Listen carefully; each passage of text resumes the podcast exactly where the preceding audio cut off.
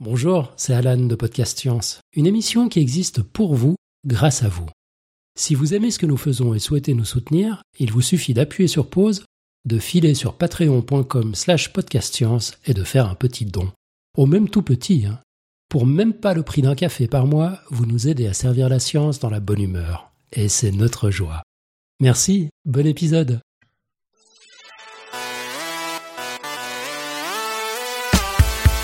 Bonsoir. Épisode roue libre ce soir avec pas vraiment le programme annoncé. Et oui, dans roue libre, il y a libre qui, bien que ne signifiant à mon avis pas grand-chose, peut évoquer quand même une notion d'indépendance vis-à-vis de ce qui est attendu ou prévu.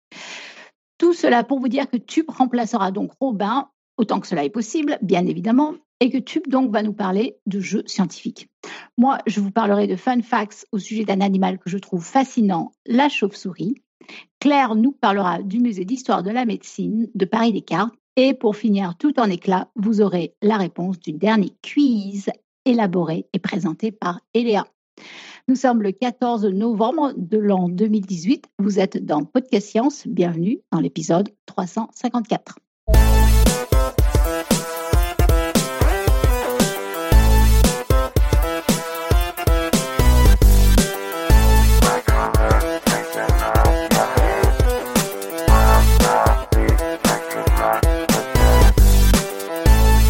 Voilà, et bien ce soir, c'est donc moi, Irène, qui vous présente cette émission et je suis entourée par une superbe table virtuelle avec d'abord Pascal à la technique depuis le nord-est de la France.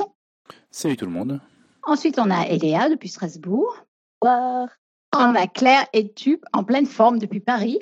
Bonsoir. Hello Et ensuite, on a aussi Robin. Robin qui est là depuis Paris. Salut. Voilà, donc euh, comme je le disais dans notre introduction, le sommaire de l'émission, ça va en fait être d'abord la chronique de Claire sur un musée de la science. Moi, je vous parlerai ensuite de la chauve-souris. Ensuite, Tup va nous parler de jeux scientifiques. Et en fait, ensuite, on aura la réponse au quiz du mois et l'annonce aussi du suivant. Donc ce soir, on va commencer par une ambiance que nous, nous tous, nous adorons à Podcast Science, celle des musées et surtout des musées de la science, bien sûr. Et comment mieux y pénétrer en écoutant notre douce ensorceleuse de Claire. La voici donc pour vous. Oh, merci Irène. Et ben du coup, hello tout le monde. Euh, on va commencer avec la, la, chronique musée des sciences. De mon côté, puisque j'ai continué à aller visiter des musées des sciences quand j'en ai l'occasion. Et cette fois-ci, l'occasion, elle s'est présentée il y a quelques mois. C'était euh, fin août, quand une collègue de biologie m'a proposé d'aller visiter le petit musée de l'histoire de la médecine de l'Université de Paris-Descartes à Paris, qui n'est franchement pas un musée qui est très connu. Euh, et pour cause, il se situe dans le siège de l'Université de Paris-Descartes. Il est situé rue de l'École de médecine, dans un bâtiment qui date du XVIIIe siècle. Et le musée, il ne se repère qu'à l'affiche extérieure qui promeut euh, l'exposition du moment, même pas le musée lui-même. Moi, je, je, crois que je suis passée un milliard de fois dans cette rue sans savoir qu'il y avait un musée des sciences dans cette rue-là. Moi, j'ai fait ma thèse à l'université Paris-Descartes sans savoir qu'il y avait ce musée. voilà, non mais. Et pourtant, le musée il existe quand même depuis 1954. Donc euh, voilà, il a depuis longtemps, mais personne n'était au courant. Et pour accéder au musée, eh ben, soit quand vous rentrez, vous prenez l'ascenseur, soit vous pouvez plutôt emprunter le grand escalier de l'édifice qui est beau en bois, qui est majestueux. Comme ça, vous êtes directement dans l'ambiance. C'est quand même super chouette. Édifice qui abritait à l'origine le collège et l'académie de chirurgie de Paris, puis la faculté de médecine, et maintenant c'est le siège donc de l'université Paris Descartes, qui est une université à Paris qui est euh, qui est pluridisciplinaire, mais qui reste toujours majoritairement euh, très tourné vers les sciences et, euh, et, la santé. Et maths. Et une fois dans le musée, donc vous passez, c'est au deuxième étage, vous montez le grand escalier. Vous allez vite en rentrant vous apercevoir que le musée, il est tout, tout petit.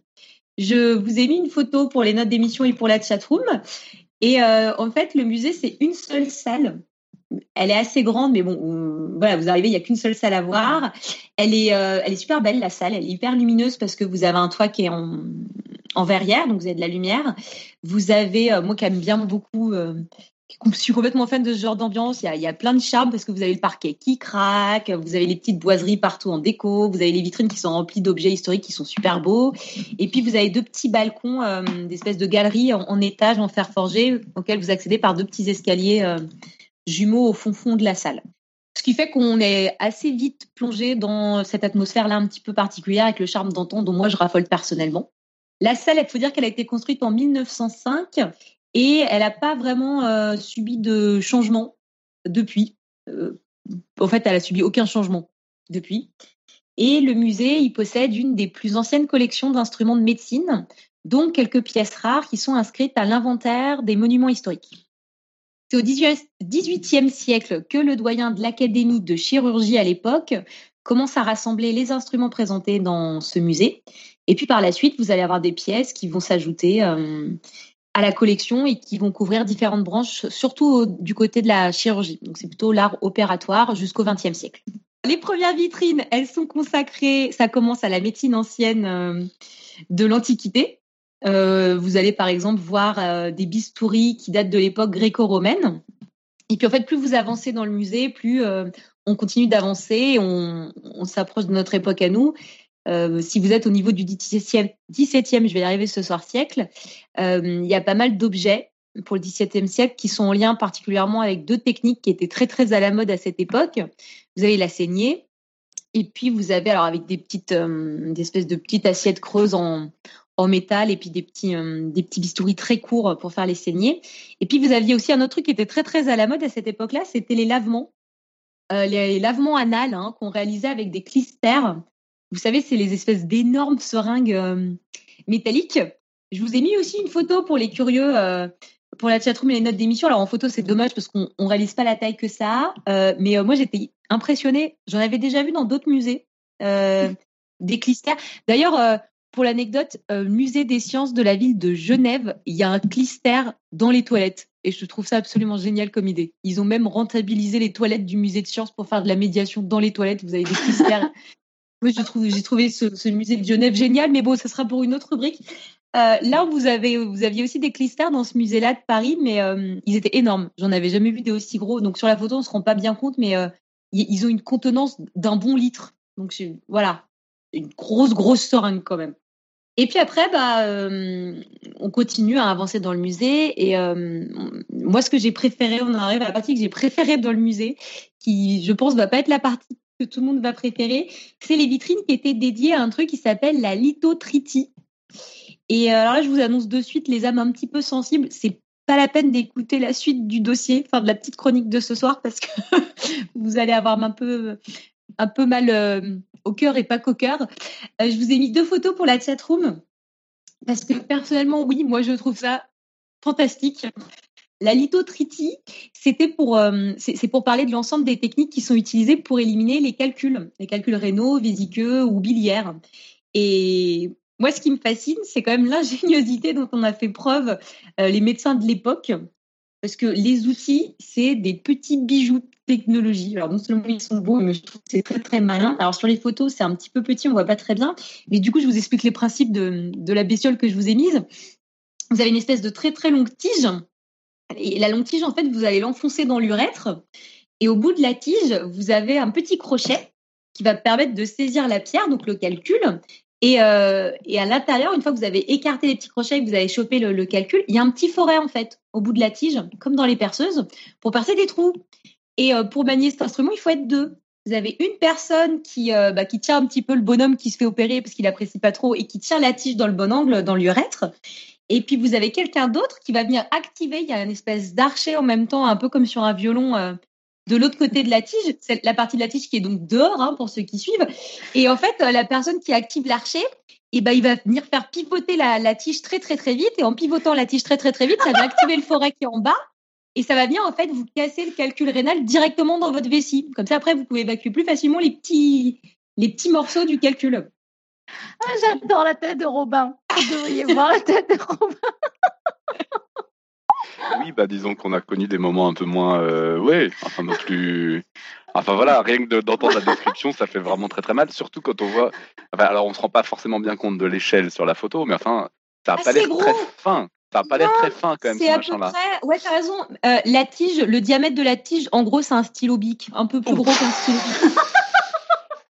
oh la vache. Bonne précision. N'oublie pas que le crochet, même s'il se rétracte, les petites pinces au bout, elles se rétractent quand même pas tant que ça. Donc en plus, tu commences par un Non, non, non. Pour, les auditeurs qui choisissent d'écouter Podcast Science en mangeant le soir, bon appétit. Oh là là là là mais là là. cette fois-ci, j'ai prévenu avant de dire des horreurs, donc. euh, hein. Ouais, c'est vrai. Elle, elle C'est a- dommage que elle avait Topo ne soit pas là ce soir. hein.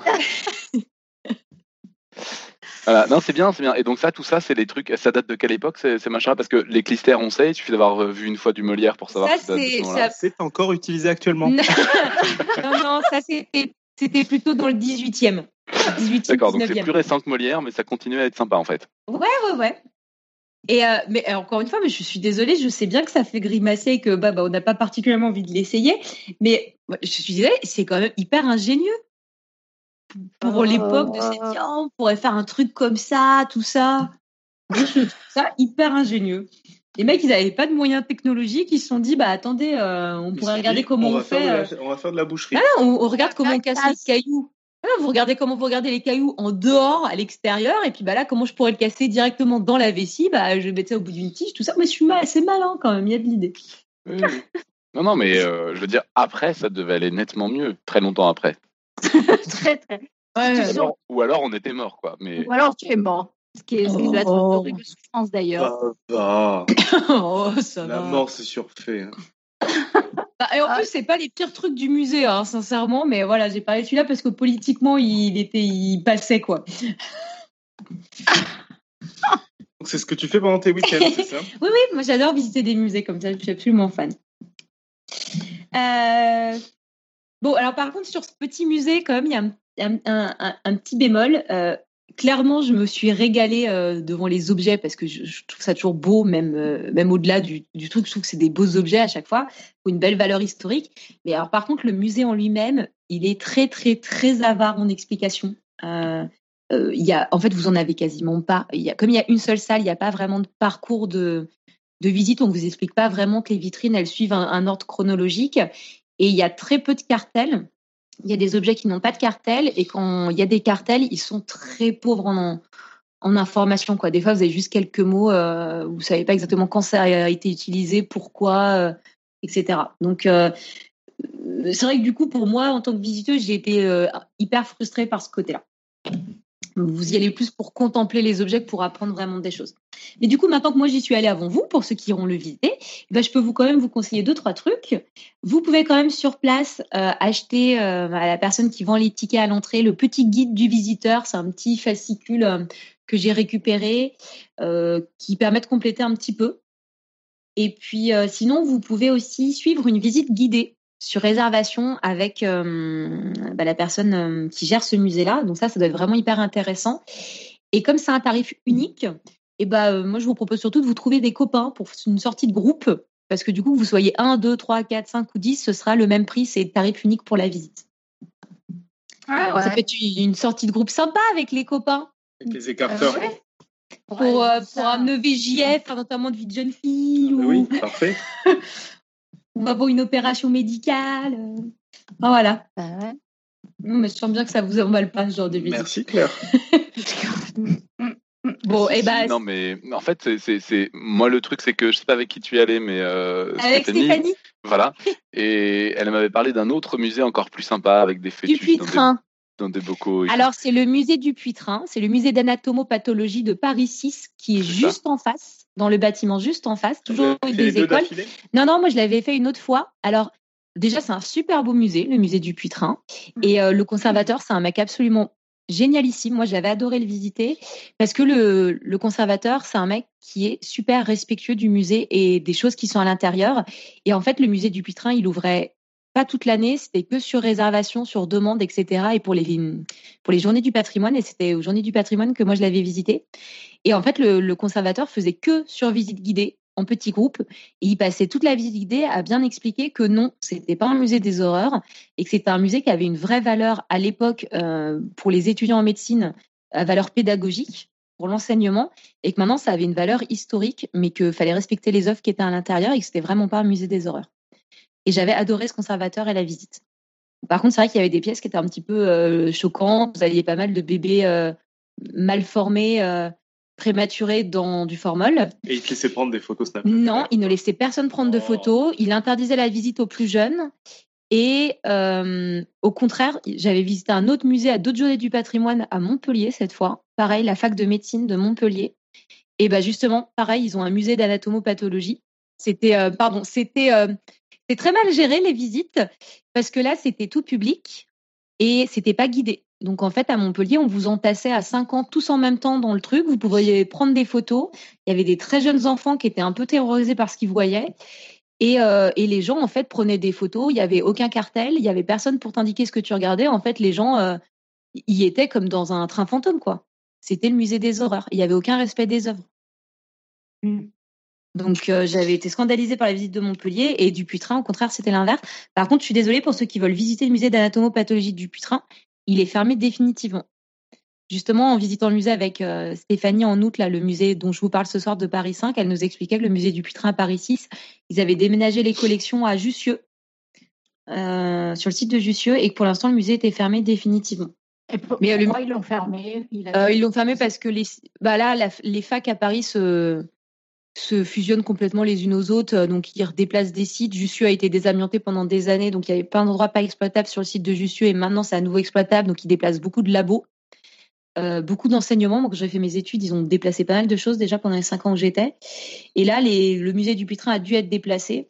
Et depuis qu'il a été déplacé, je pense qu'il n'a pas été euh, déjà qu'il été ouvert très peu. Je pense qu'il n'a pas été remis dans des salles qui permettent la visite en fait. Je pense que pour l'instant c'est du stockage. Voilà. Mais c'est vrai qu'il était génial le musée du Putrin. Vous aviez un, je crois que le truc qui m'avait, il y avait, il y avait des, des, trucs terribles à regarder. Mais vous aviez un kyste. Moi je crois que c'est ça qui m'avait choqué le plus. Au-dessus des vitrines parce qu'il n'y avait pas la place de le mettre dans une vitrine. Il y avait un kyste énorme de 60 kilos. c'est ce qui m'avait le plus marqué dans ce musée-là. Bon, du coup, je t'ai fait parler d'un autre musée. Tu voulais finir sur l'autre parce que finalement, je préfère le premier, en fait. Ah non, bah... bah... du coup, ça j'ai parlé de trois musées en même temps. Yeah Mais euh, oui, de toute façon, j'avais presque fini de vous parler du, du musée de, de l'histoire de la médecine de Paris 5. Euh, euh, ouais, je voulais juste finir. Alors, du coup, c'est vrai qu'il y a très très peu d'informations, mais il y a quand même des beaux trésors historiques. Euh, vous avez quatre des objets exposés dans ce musée qui sont inscrits à l'inventaire des monuments historiques. Il y a trois trous, c'est un coffret de, de chirurgien et il y a un squelette en bois. Bon, c'est pareil, sans panneau informatif. Euh, il va falloir que vous les cherchiez un petit peu parce qu'ils sont pas particulièrement mis en avant. Mais vous avez par exemple une des deux trousses euh, qui est inscrite à l'inventaire historique qui a appartenu à un docteur qui s'appelle Antomarchi et qui s'en est servi pour autopsier Napoléon Ier à Sainte-Hélène. Je vous ai mis la photo de la trousse. Wow. Voilà, chatroom pour les curieux. Et puis, euh, il y a aussi des trucs qui sont des, pièces, des objets qui sont un petit peu plus, euh, un peu plus particuliers, on va dire. On se demande un petit peu euh, qu'est-ce qu'ils font là. Euh, je résiste pas, je vous mets aussi une photo dans la chatroom pour les curieux. Il y a par exemple une splendide petite table guéridon dont le plateau est décoré de restes humains putréfiés en fait. Donc, ce que vous voyez dans le plateau, là, en mosaïque, c'est des bouts de cervelle, il y a du sang, il y a des oreilles, hein, vous en voyez quatre, puis vous avez un pied au milieu de la table. Euh, et voilà, ce petit guéridon, il a été offert à Napoléon III. Et Ça, il est goût. Hein. Voilà, il est discrètement posé dans un recoin du musée. Ce serait dommage de passer à côté quand vous le visitez. Ah, et on sait si c'était euh, des, des... ça venait des ennemis, c'est ça? non, ouais, moi je trouve que les cadeaux à l'époque sont sympas, tu vois. Tu me diras, pour mes 26 ans au Palais de la Découverte, euh, j'ai quand même eu un, bouquin sur la mort et la mort subite. Mais euh, c'est juste la preuve que mes collègues m'aiment et me connaissent bien. c'est vrai. Mais euh, non, mais la table basse, voilà, c'est de bon goût. Mm. Et juste un mot pour finir sur les horaires. Comme c'est un petit musée, euh, vous n'avez pas des très gros horaires. Hein. C'est seulement les après-midi de 14h à 17h30, sauf euh, les jeudis et les dimanches. Et les jours fériés, évidemment. Et euh, c'est comme c'est un tout, tout petit musée vraiment qui est resté dans son jus historique, mais qui vous c'est pareil, vous ne pouvez pas payer en carte bleue ni rien, il y a juste une petite caisse monnaie. Donc voilà, faut aller tirer des sous avant. Et petite info bonus pour terminer juste, si vous voulez une visite qui est quand même un petit peu plus riche, vous pouvez aussi choisir d'y aller dans une période pendant laquelle ils font des expositions temporaires. Euh, qui seront présentées dans la salle, pareil, hein, toujours la salle unique euh, au, niveau central. Ces expositions, elles sont fréquentes et il y a des thèmes qui sont très variés, ce qui vous rajoute euh, bah, quelques objets et pour le coup des cartels qui étaient très très riches en informations là, même trop. Et il y a quelqu'un quand même à l'accueil quand tu arrives, tu mets tes filles dans la boîte, mais C'est ça, bah, la personne qui gère la caisse, qui te propose d'acheter le, petit guide euh, supplémentaire, mais c'est pas la conservatrice du musée. En fait, elles sont deux à travailler là-bas, la conservatrice et la personne qui s'occupe euh, qui s'occupe de l'accueil. D'accord, d'accord. Qui est, d'ailleurs euh, très sympathique et toute prête à discuter, à échanger avec toi. Donc, quand elle nous a reçus, on est resté discuter justement ensemble du musée, du fonctionnement, des pièces, etc. Donc, c'est vrai que le, le musée en lui-même est très pauvre en, bah, c'est pas un musée en fait, c'est vraiment une vitrine avec des jolis objets. Mais euh, par contre, si tu veux en savoir un petit peu plus, euh, discuter, euh, le personnel, enfin la personnel, puisqu'elle est tout seule dans le musée, elle est dispo, elle est là quoi. Mmh, d'accord, d'accord. Donc ça se fait très vite. Hein, c'est une petite visite. Je crois qu'on a on a fait le tour, on a dû faire le tour en une heure, quelque chose comme ça. Mmh mmh Bien. Voilà. voilà, voilà, voilà. Vous appréciez la petite chronique du prochain musée. ah. Alors ça J'essaierai de faire encore mieux. Euh, je, ne crois pas qu'il y ait des questions dans, les, euh, dans la chat room. Hein. Des plantes peut-être? Non, non, non. Quelques, quelques commentaires sur les prélèvements rétro, mais bon. Euh, eh bien, Ok, eh bien on continue donc euh, avec un sujet complètement différent. C'est vrai que moi je voulais vous parler, euh, donc je continue sur ma série où j'aime bien euh, raconter des, fun facts sur les animaux en fait. Et donc ce soir, eh bien j'avais envie de vous parler de la chauve-souris. C'est vrai que c'est un animal qui m'a toujours un petit peu fasciné. et c'est vrai qu'il y a pas mal de choses intéressantes en fait sur les chauves-souris. Alors, donc les chauves-souris, ce sont des animaux qui sont classés par nous les humains dans un ordre un ordre qui s'appelle l'ordre des chiroptères et qui appartient lui-même à la classe des mammifères. Et déjà, ce qu'il faudrait savoir, c'est que cet ordre compte plus de 1100 espèces, et c'est-à-dire environ un cinquième ou un quart, selon les sources, des mammifères. Donc le plus important ordre après celui des rongeurs. Personnellement, je m'y attendais pas du tout. Alors, parmi les choses qui sont intéressantes euh, sur la chauve-souris, d'ailleurs, euh, d'abord, je pense qu'il y a leur vol. On sait tous que les, chauves-souris, elles ont des ailes. Et donc, euh, effectivement, ce sont les seuls mammifères qui sont doués d'un vol dit actif, qu'on peut distinguer du vol plané que pratiquent par exemple les écureuils volants. Donc, les, chauves-souris, elles se déplacent dans les airs grâce à une aile qui est formée de cette membrane de peau entre le corps, les membres et les doigts. Et d'ailleurs, la plupart des espèces de chauves-souris ne se posent qu'exceptionnellement au sol et elles s'y meuvent très maladroitement. Elles sont vraiment euh, douées pour le vol, mais pas pour pas pour ce, euh, pas pour marcher sur le sol en fait. Ce qui est intéressant aussi, c'est que les, chauves-souris et les oiseaux ont développé en fait des façons de voler qui sont complètement différentes au fil des siècles. Donc, vous savez tous que l'archéothérype, c'est le dinosaure qui est l'ancêtre des oiseaux modernes. Et lui, il a mis au point sa méthode il y a environ 150 millions d'années. Les chauves-souris, elles, elles sont relativement nouvelles dans, les cieux. Et donc, les, premiers fossiles de, chauves-souris, eux, remontent à environ 50 euh, millions d'années. Et donc, le, vol des, chauves-souris peut sembler erratique et dépourvu de charme, euh, mais en fait, il n'en est pas, moins efficace. Alors, ce qui se passe, c'est qu'à grande vitesse, les chauves-souris les oiseaux, ils volent presque de la même façon. C'est à basse vitesse, en fait, qu'ils ont une technique qui est vraiment très différente. Euh, de toute évidence, les oiseaux ont des plumes et les chauves-souris n'ont pas de plumes. Et donc, euh, il y a beaucoup de gens qui sont euh, penchés sur les méthodes, de vol, les techniques de vol, et on a montré que c'est cette différence hein, déjà fondamentale entre le fait qu'il y ait des plumes ou pas de plumes qui contraignait à utiliser des stratégies aérodynamiques qui sont très différentes pour quitter le sol, notamment. Donc à chaque mouvement euh, ascensionnel, les oiseaux sont capables de séparer les plumes qui sont euh, situées au bout de leurs ailes, comme un peu les lattes d'un store vénitien. Hein.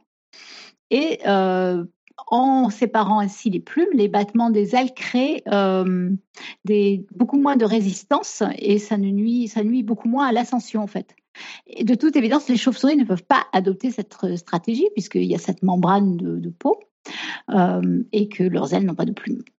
Donc on a cette membrane souple, mais euh, en fait elle peut se tourner, elle peut se tourner à volonté dans tous les sens à cause des, articulations.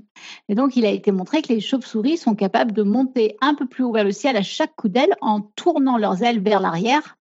Et donc le, secret du vol de la chauve-souris, c'est cette capacité à tourner les ailes vers l'arrière et, à la verticale quand elles remontent vers le haut Comme ça, ça nuit pas au mouvement ascendant. Donc un peu, euh, un peu quand on euh, la technique des nageurs de brasse en fait, hein, on essaie de minimiser en fait la, la, friction en fait. Donc chaque chaque aile de, de, chauve-souris va générer aussi son propre vortex qui est indépendant. Euh, et c'est comme ça qu'elle peut agir indépendamment l'un de l'autre. Chaque côté, j'allais dire, peut, peut être dirigé indépendamment l'un de l'autre. Et bien que ce soit pas très efficace, moins efficace, on va dire d'un point de vue aérodynamique, cette technique, elle, elle a l'avantage de permettre aux chauves-souris de changer rapidement et fréquemment de direction. Voilà. Alors c'est vrai qu'on le sait tous, hein, les chauves-souris, elles font des longs vols de nuit en groupe. Hein, on les voit, on les voit souvent les, fins de pendant les, soirées d'été, par exemple. Alors prenons, euh, prenons par exemple le cas de la roussette. Alors là, euh, la roussette, elle vit en colonie et cette colonie, elle s'active dès le coucher du soleil. Et donc, euh, une fois réveillée, le premier souci de la chauve-souris, c'est de faire son brin de toilette. On va voir d'ailleurs, elles adorent ça. Et 20 minutes environ après la tombée de la nuit, les chauves-souris, elles partent rejoindre les lieux où elles vont manger et qui peuvent parfois être très éloignés, en fait, de plusieurs dizaines de kilomètres de là où elles ont dormi. Euh, elles peuvent même traverser des bras de mer parfois pour ça, etc.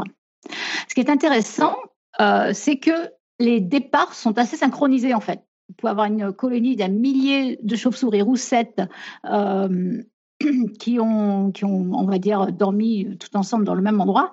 Et en l'espace d'un quart d'heure, elles vont toutes quitter le camp en fait.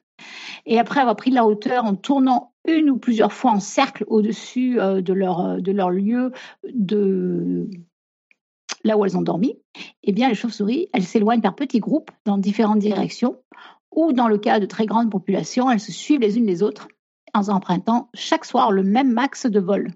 Et on va avoir de longues colonnes qui vont ensuite comme ça en s'amenuisant.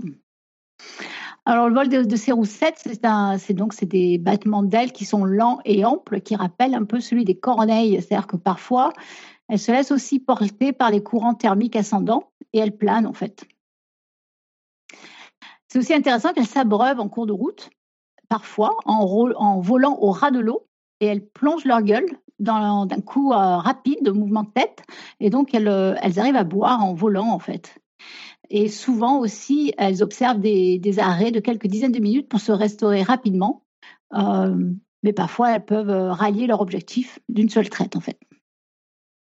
Alors, lorsqu'elles sont arrivées sur place, ces roussettes, elles se posent sur les arbres qui vont fournir la nourriture. Et là, elles vont avoir des techniques d'atterrissage. Alors, atterrissage, on, aime bien mettre des guillemets parce que c'est vrai que c'est pas euh, pas toujours très gracieux en fait. Des techniques plus ou moins élaborées. Soit elles freinent avec leurs ailes dès qu'elles passent au-dessus d'une branche, elles la grippent euh, avec leur grippe, avec leurs griffes pour euh, finalement basculer en avant à la tête de la première. Ou bien elles effectuent en vol juste devant la branche un retournement acrobatique du corps de façon à positionner leurs pieds au niveau du point d'accrochage? Voilà, c'est un peu acrobatique tout ça. C'est pas un atterrissage des plus gracieux, encore une fois. Alors, entre deux euh, périodes d'alimentation, mais de la nuit, la roussette, elle va se reposer.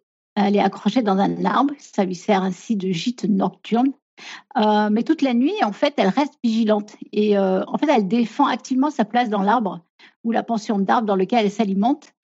Et si un congénère s'approche, euh, elle va signaler son occupation du territoire par euh, des vocalisations particulières, même parfois des battements d'ailes, et si besoin, mais elle va attaquer en fait son, elle va poursuivre l'intrus en, vol. Et puis euh, finalement, au lever du soleil, eh bien, elles regagnent tout leur camp, le camp de base, j'allais dire, isolément ou par petits groupes. Et ces retours sont généralement plus étalés dans le temps que les départs crépusculaires.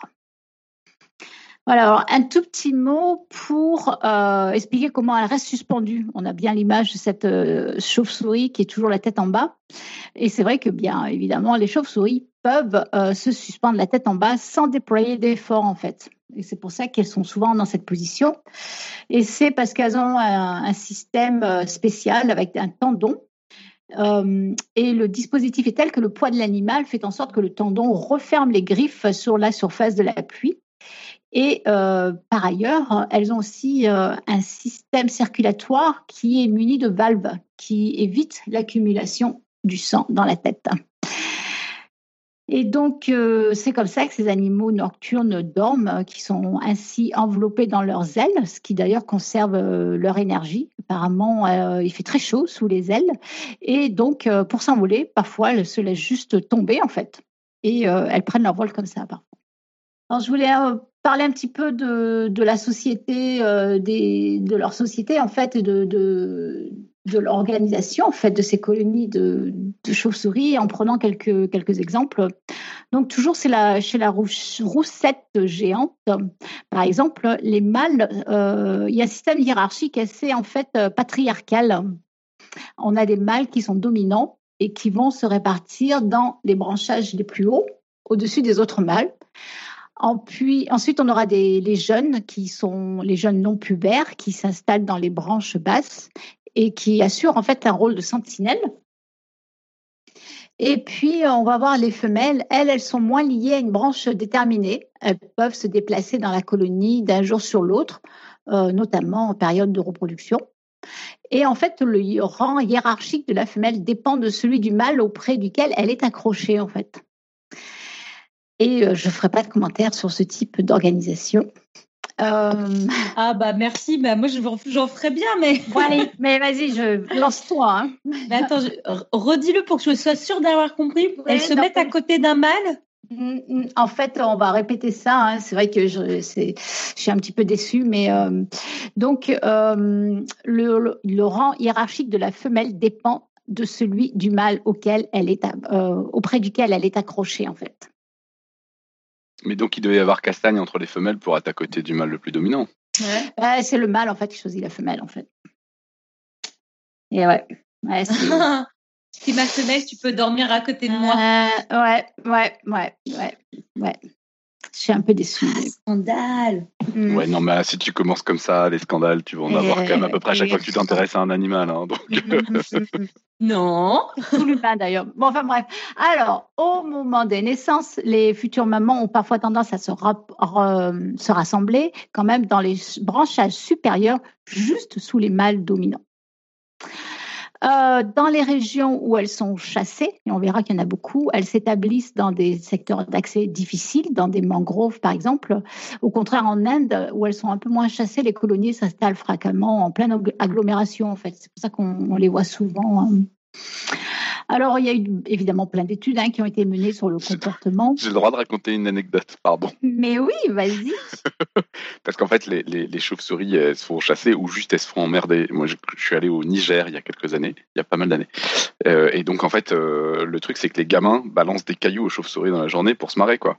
Pour les faire s'envoler, tout ça, ça les amuse. Oh. Et donc, il y a des endroits quand même où il y a des chauves-souris et c'est connu. Et donc, euh, j'y suis allé avec le copain euh, chez qui j'étais, tout ça, pour prendre en photo les chauves-souris, pour voir l'envol des chauves-souris le soir, parce que moi j'étais à fond, j'étais super content de voir ça, tout ça. Et donc, j'ai commencé à prendre plein de photos. Et là, il y a des militaires qui sont arrivés, qui m'ont demandé ce que je photographiais. Parce qu'en fait, bah, pourquoi il y a des chauves-souris à cet endroit-là et pas ailleurs? Parce que là, les gamins, ils viennent pas acheter des cailloux, c'était le centre de police local. Donc c'était que des militaires derrière un grand mur, tout ça. Et je me demandais pourquoi je prenais plein de photos. Il y avait une caméra de surveillance, j'avais pas vu. donc effectivement, euh, dès qu'il y a des gens qui peuvent les emmerder, euh, elles se mettent ailleurs. Et donc, euh, les, les, ministères, les centres de police et tout, c'est des bons endroits pour trouver des chauves-souris, mais il faut pas prendre de photos. Excellent, ouais. On y pensera la prochaine fois qu'on va des chauves-souris. Euh, alors, les études menées donc sur le comportement des roussettes dans leur camp euh, euh, montrent que une colonie, en fait, elle n'est jamais totalement au repos. Il y a beaucoup de ce qu'on va dire des cactages ou des babillages qui sont pratiquement permanents dans les dans les colonies en fait. Et c'est vrai que ce sont des animaux qui communiquent en effet principalement par la voix et elles ont un répertoire qui est très très riche. Euh, on a pu démontrer jusqu'à 22 cris euh, aux fonctions différentes chez une seule espèce de, chauve-souris, par exemple. Euh, ce qui est intéressant, c'est donc c'est la communication, le sommeil et la toilette qui rythment la journée de ces de ces animaux en fait. vraiment, elles se elles se nettoient souvent. On va en reparler.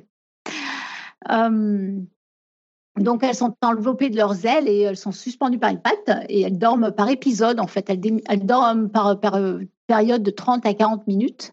Et entre chaque épisode, elles entretiennent leur corps en se léchant et en se peignant avec les griffes des orteils. Voilà. Notons que, par exemple, au Canada, il y a des espèces, par exemple, qui migrent et d'autres qui ne migrent pas. Euh, donc, j'imagine que c'est un peu pareil dans le reste du monde. je ne suis pas allée voir toutes les espèces de chauves-souris, mais euh, donc, on a des espèces qui sont dites résidentes, qui vont passer l'hiver dans ce qu'on appelle un hibernacle. C'est-à-dire qu'elles hibernent hein, vraiment dans une, par exemple, une carrière, une grotte, une mine abandonnée, etc.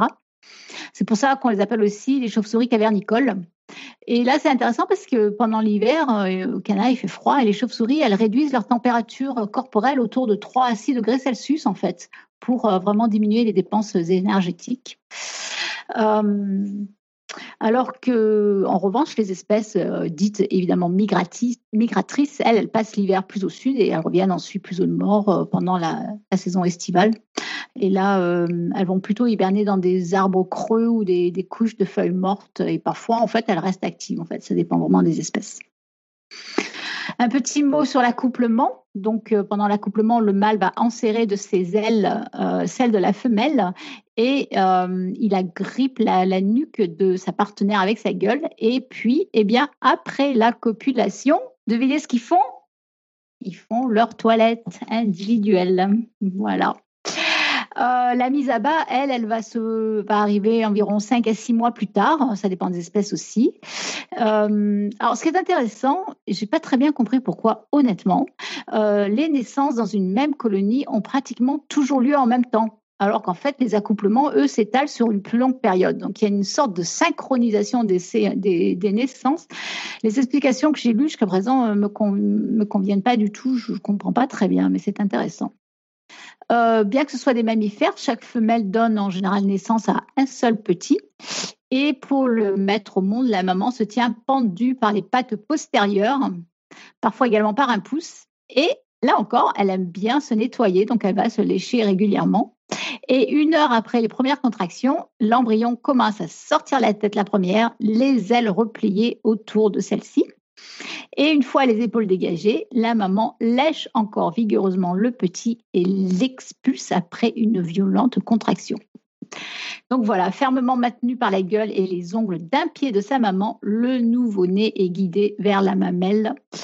Et euh, ensuite, eh bien encore une fois, la femelle va se toiletter et seulement ensuite, une fois qu'elle est bien propre, elle va couper le cordon ombilical en le mordillant et elle mange le placenta. Ça me rappelle quelque chose pour ceux qui suivent. cela dit, c'est un grand classique chez plein d'espèces. Et voilà, le cannibalisme, on revient toujours dessus. Donc voilà, vous avez déjà bien compris que ces animaux passent un temps fou à se toiletter, on l'aurait jamais cru, à se nettoyer méticuleusement, en particulier derrière les oreilles. Voilà, il y a plein de gens qui se oublient de se nettoyer les oreilles. Eh bien, les chauves-souris se nettoient beaucoup derrière les oreilles. Alors, une autre chose qui est quand même bien connue au niveau des, chauves-souris, c'est comment elles s'orientent. Donc, vous le savez tous, hein, ce sont des animaux nocturnes souvent qui volent et qui sont euh, le plus souvent capables d'écolocation pour s'orienter dans le noir. Alors, qu'est-ce que c'est? Euh, D'abord, il faut savoir que cette, technique, l'écolocation, elle n'est bien développée que chez certaines espèces insectivores. Bon, c'est quand même 70% des espèces hein, qui sont insectivores, mais pas toutes, donc. Et ça consiste en quoi? Alors, euh, ça consiste à envoyer des sons à l'aide de, leur corde vocale, en fait, hein, et à écouter les échos.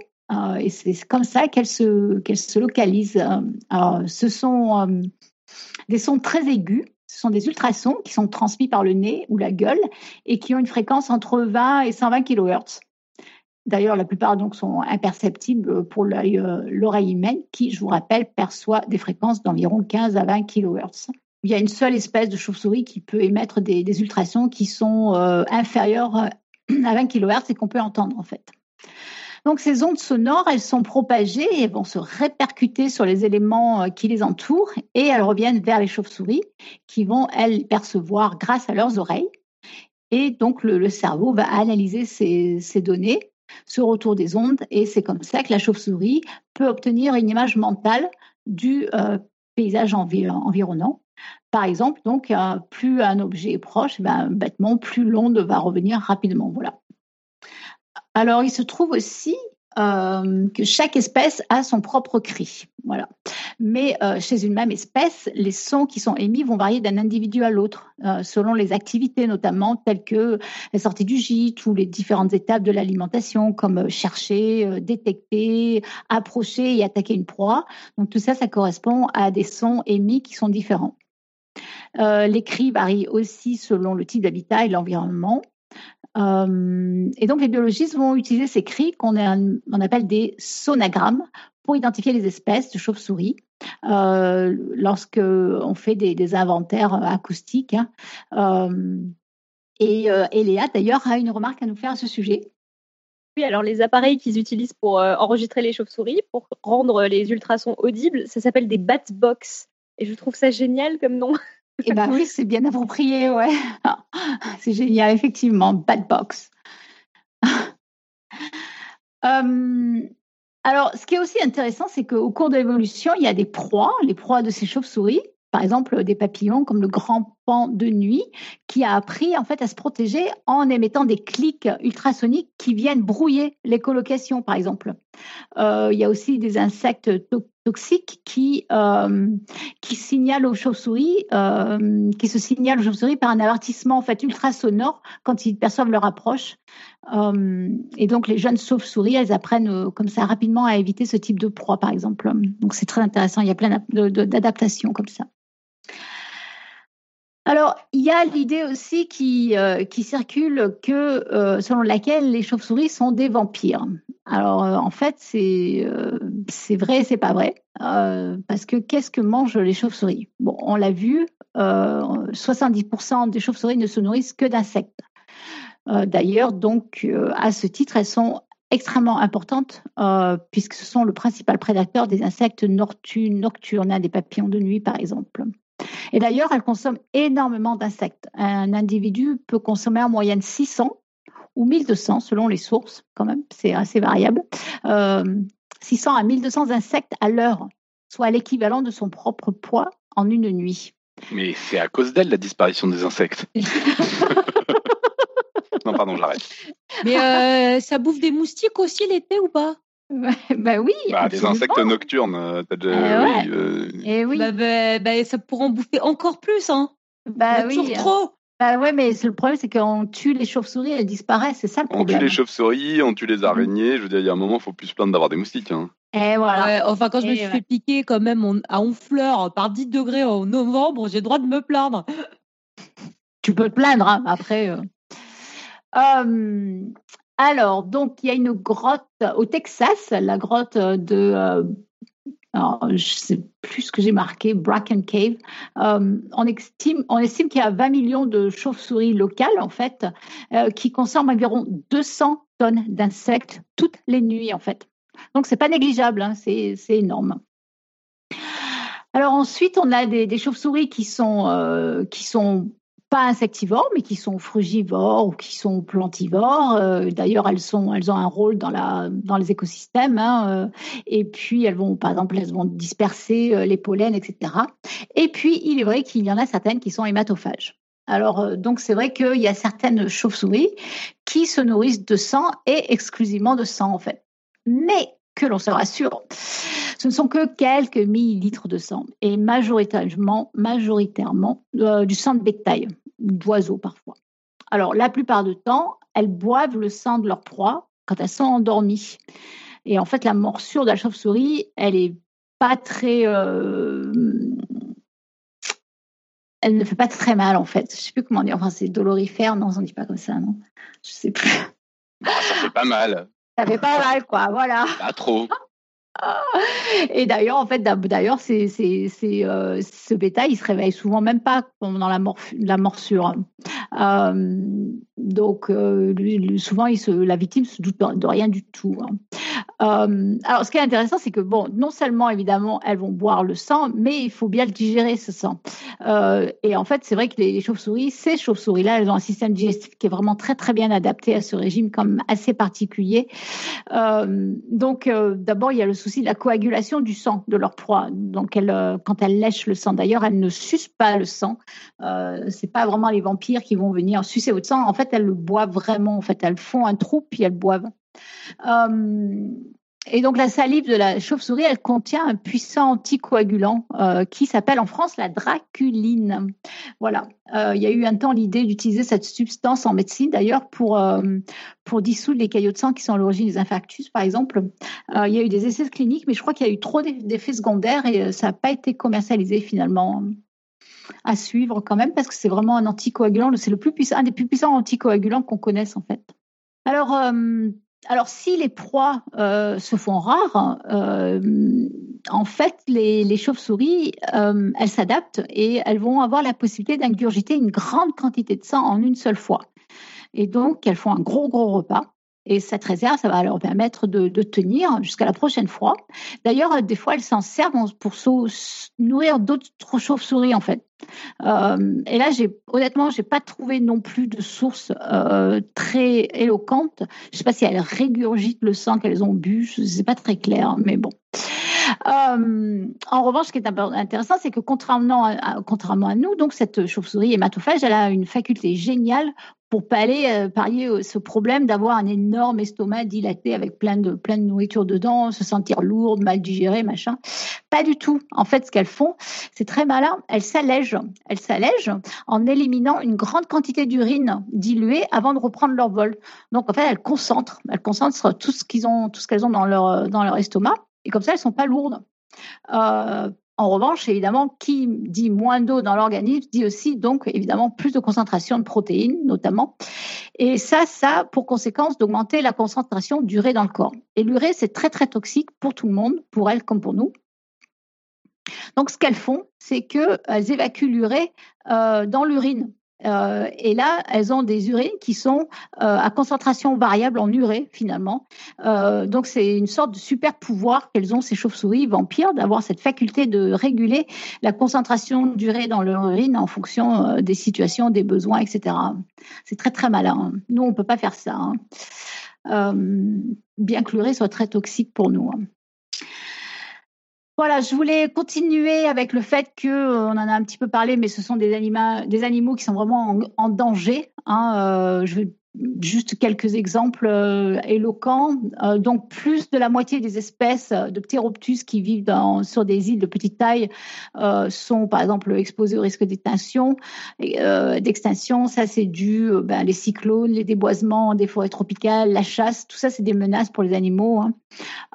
il y a la déforestation. Donc, tout ça fait qu'il y a plein d'espèces qui sont en forte régression ou qui ont localement disparu. En France, il y a quand même quelques plans de restauration. Euh, il y a un statut de protection en France, donc on essaie quand même de limiter les dégâts. Aux États-Unis, il y a environ 57, 50% des espèces qui sont en danger de disparaître. Euh, alors c'est vrai que par exemple dans l'océan Indien pendant très longtemps les roussettes donc on en a parlé c'était considéré comme un mets vraiment délicat et c'était très souvent utilisé dans les dans les menus raffinés. Et c'était d'autant plus horrible que pour la chasser, euh, avant de la consommer, il fallait la chasser la chauve-souris. Et là, c'était l'hécatombe, quoi. Il fallait pour les capturer, euh, c'était euh, c'était vraiment horrible parce que souvent les, chasseurs utilisaient des, des, grands filets qui étaient tendus sur les passages des, des chauves-souris. Euh, on tentait de les, surprendre, les chauves-souris, au cours de leur repas, d'entraver leurs ailes, on les frappe avec des perches. Enfin, c'était vraiment horrible, quoi. Euh, souvent aussi, les, Australiens, ils ont fumé les colonies de chauves-souris, les assommaient avec des boomerangs, enfin, des, les, fusils. Tout ça, c'était vraiment horrible, quoi. Euh, c'était euh, assez efficace pour les faire disparaître en fait. Alors, qu'est-ce que je voulais dire? Je voulais dire aussi, euh, bon, j'ai plein d'exemples, mais je vais les passer. C'est pas la peine qu'on s'attarde sur le fait que, euh, ouais, il y a plus beaucoup de, il y a plein de tous leurs les, les, éco, hein, les écosystèmes où elles se trouvent sont, sont tous en danger en fait. Il y a des euh, des endroits où elles ont vraiment disparu. Hein. Vraiment, c'est. Ce qui est assez rigolo, c'est que du coup, il y a des, des lieux qui sont conservés. les pour, flics, pour leur préserver des, des lieux de vie. Notamment, mm-hmm. je tombé sur un bunker cet été, un bunker de la Deuxième Guerre mondiale, qui est en fait conservé parce que c'est parce que c'est les eh chauves-souris. Enfin, c'est un comment on appelle ça? Un refuge pour chauves-souris. Un refuge. enfin, eh, c'est un nichoir à chauves-souris et donc bon bah même si c'est pas naturel, il y en a plein, et on les laisse tranquilles et donc ça se visite plus et ça se détruit pas. Et oui, ouais. Et donc ça, c'était où tu, tu as dit? Euh, C'était dans le Cotentin. Ouais, donc en France. Donc c'est ça, ouais. En France, il y a. On va espérer que ça marche, mais effectivement, il y a quand même une politique de, de sauvetage. Donc j'avais une longue liste, mais c'est vrai, ça présente aucun intérêt d'aller nous faire pleurer sur le fait qu'elles sont vraiment en voie de disparition. Hein. Euh, j'arrête ma, ma, liste noire, mais euh, je voulais quand même finir par euh, euh une anecdote. Enfin, c'est pas une anecdote, c'est, c'est un fait qui va peut-être vous faire sourire. Euh, chez les chiroptères, donc les chauves-souris, non seulement les femelles euh, pratiquent la fellation lors du coït, euh, mais les mâles aussi la pratiquent, et aussi post-coitum. Donc la fellation est une habitude très courante chez la souris comme le nettoyage d'ailleurs.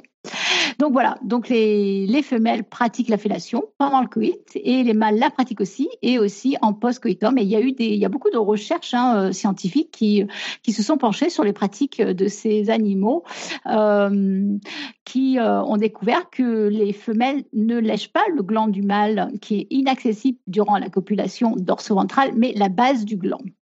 Et ils ont pu aussi déterminer en outre que la fellation lors de rapports sexuels hétérosexuels permet d'allonger le temps de copulation et d'accroître les chances de succès reproducteur. Voilà, euh, donc euh, je, mettrai dans les notes d'émission quand même les, références scientifiques, hein, parce que tout cela est très, euh, est très sérieux. Euh, d'ailleurs, apparemment, Topo a fait un article là-dessus, donc on vous le mettra aussi. Hein, la fellation, la fellation c'est chez la chauve-souris. Euh, voilà. Ça a d'ailleurs été le sujet d'un Ig Nobel il y, a, il y a quelques années, il me semble. Voilà, donc, euh, donc ça a été un avantage chez, les chauves-souris insectivores, par exemple, où la polygamie est très présente et euh, la pratique, elle, est très fréquente. Donc, euh, c'est une explication utilitariste, hein, que qu'il est plus facile, il est plus difficile d'utiliser. Cette explication utilitariste est plus difficile à utiliser pour expliquer, en revanche, les fellations homosexuelles et l'autofellation. Mais on n'est jamais mieux servi que par soi-même, n'est-ce pas? Voilà, donc elles sont euh, non seulement imaginatives en termes de pratique, mais aussi en termes d'ambiance. D'ailleurs, elles créent des petits lieux intimes, elles se rassemblent euh, et euh, elles sont dans des, des sortes de petits euh, des, des, des, lieux un peu fermés euh, et euh, elles permettent, ça leur permet un peu de s'isoler comme ça pour donner libre cours à leurs acrobaties sexuelles. Voilà. Elles se, elles se, regroupent en groupe, elles font des orgies romaines en fait, les chauves-souris. Et voilà. Oh. voilà, et donc je crois que pour finir, je crois qu'Eléa aussi euh, a une, une, anecdote pour clore tout euh, ça. Oui, vu qu'on parlait de musée tout à l'heure, je ne sais pas si vous le saviez, mais un jour, euh, en parcourant le Morbihan, je me suis retrouvée dans un petit village qui s'appelle Kernaskleden. Et alors, le saviez-vous euh, Dans ce village, il y a une église, comme tous les villages, et il y a l'une des plus grandes colonies de grands rhinolophes de France. Donc, euh, le grand rhinolophe, c'est une chauve-souris qui a un espèce de gros nez, comme ça. Je crois que c'est une des plus grosses chauves-souris qu'on a en Europe. Et comme c'est la plus grosse population qu'on trouve euh, dans ce coin-là, ils ont ouvert un musée juste à côté qui s'appelle la Maison de la Chauve-souris. Et tous les ans, ils ont une fête de la chauve-souris où vous pouvez aller faire de l'observation euh, avec eux. Donc euh, voilà, c'est si jamais vous allez par là un jour, c'est super intéressant. Voilà, si vous voulez voir des, des souris en train de. Je suis capable d'aller là-bas exprès. non, mais c'est fascinant la chauve-souris, c'est incroyable quand même. Le musée est génial. Hein. C'est vrai? moi, moi je, je, suis assez, j'étais assez bluffée par le, par le nombre d'espèces qu'il existe. C'est incroyable quand même, hein. incroyable. Et, euh, et le fait qu'elles se nettoient sans arrêt, c'est fou ça. Elles sont propres. Elles sont très propres. Ouais, Comme les chats. Ouais. C'est des chats volants, c'est pas des chauves-souris. et oui.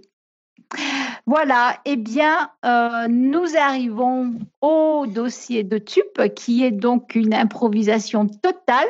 Non, moi, c'est la, c'est l'héritage de la, de la rubrique vulgarisation de Robin, donc ça va être une rubrique participative. Euh, donc une rubrique participative où je vais vous inviter à participer et à discuter ensemble. Et puis on va pas le faire durer trop longtemps, comme tu l'as dit, parce qu'on avait, on a déjà bien avancé. Mais ça va être intéressant d'avoir votre, votre avis là-dessus. En gros, le sujet dont je voudrais parler, c'est comment aborder, entre autres en vulgarisation scientifique et même en vulgarisation au sens plus large, les sujets qui sont complexes. Alors, pas compliqués, c'est-à-dire pas forcément parler de trucs compliqués, ça on le fait souvent, mais complexes, c'est-à-dire des trucs où il y a beaucoup, beaucoup de choses dont il faudrait parler pour vraiment aborder le sujet. Et où, en fait, le cœur de ce dont on veut parler, c'est beaucoup, beaucoup de choses, euh, beaucoup de choses très, très compliquées. Enfin, beaucoup, beaucoup de choses, surtout en nombre et en éléments qui permettent de comprendre la substance de la chose. Pour vous donner un exemple de ça, je pense qu'en histoire, il y a pas mal d'exemples comme ça, où on va avoir des événements historiques. Donc, celui dont je vais vous parler un peu plus tard, euh, par exemple l'abolition de l'esclavage, où en fait, il y a énormément d'acteurs dans le monde entier à travers une séquence temporelle extrêmement longue qui ont participé en fait à cet événement euh, entre guillemets de l'abolition de l'esclavage et que ce serait un résumé un peu trop rapide de parler d'une ou deux personnes ou d'un ou deux événements historiques et que en fait finalement on aimerait transmettre toute la complexité de, cet événement euh, dans sa transmission. Et alors déjà pour commencer là-dessus, c'est que moi quand j'ai des sujets comme ça en tête, en fait, rapidement, la solution que je choisis, c'est de ne pas en parler.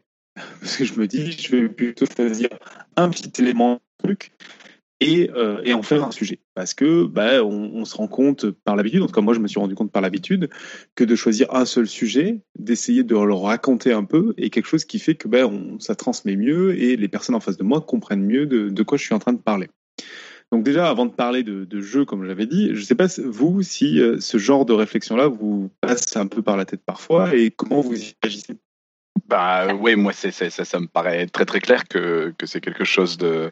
Il y a des sujets où tu te dis c'est pas trop compliqué, c'est trop loin.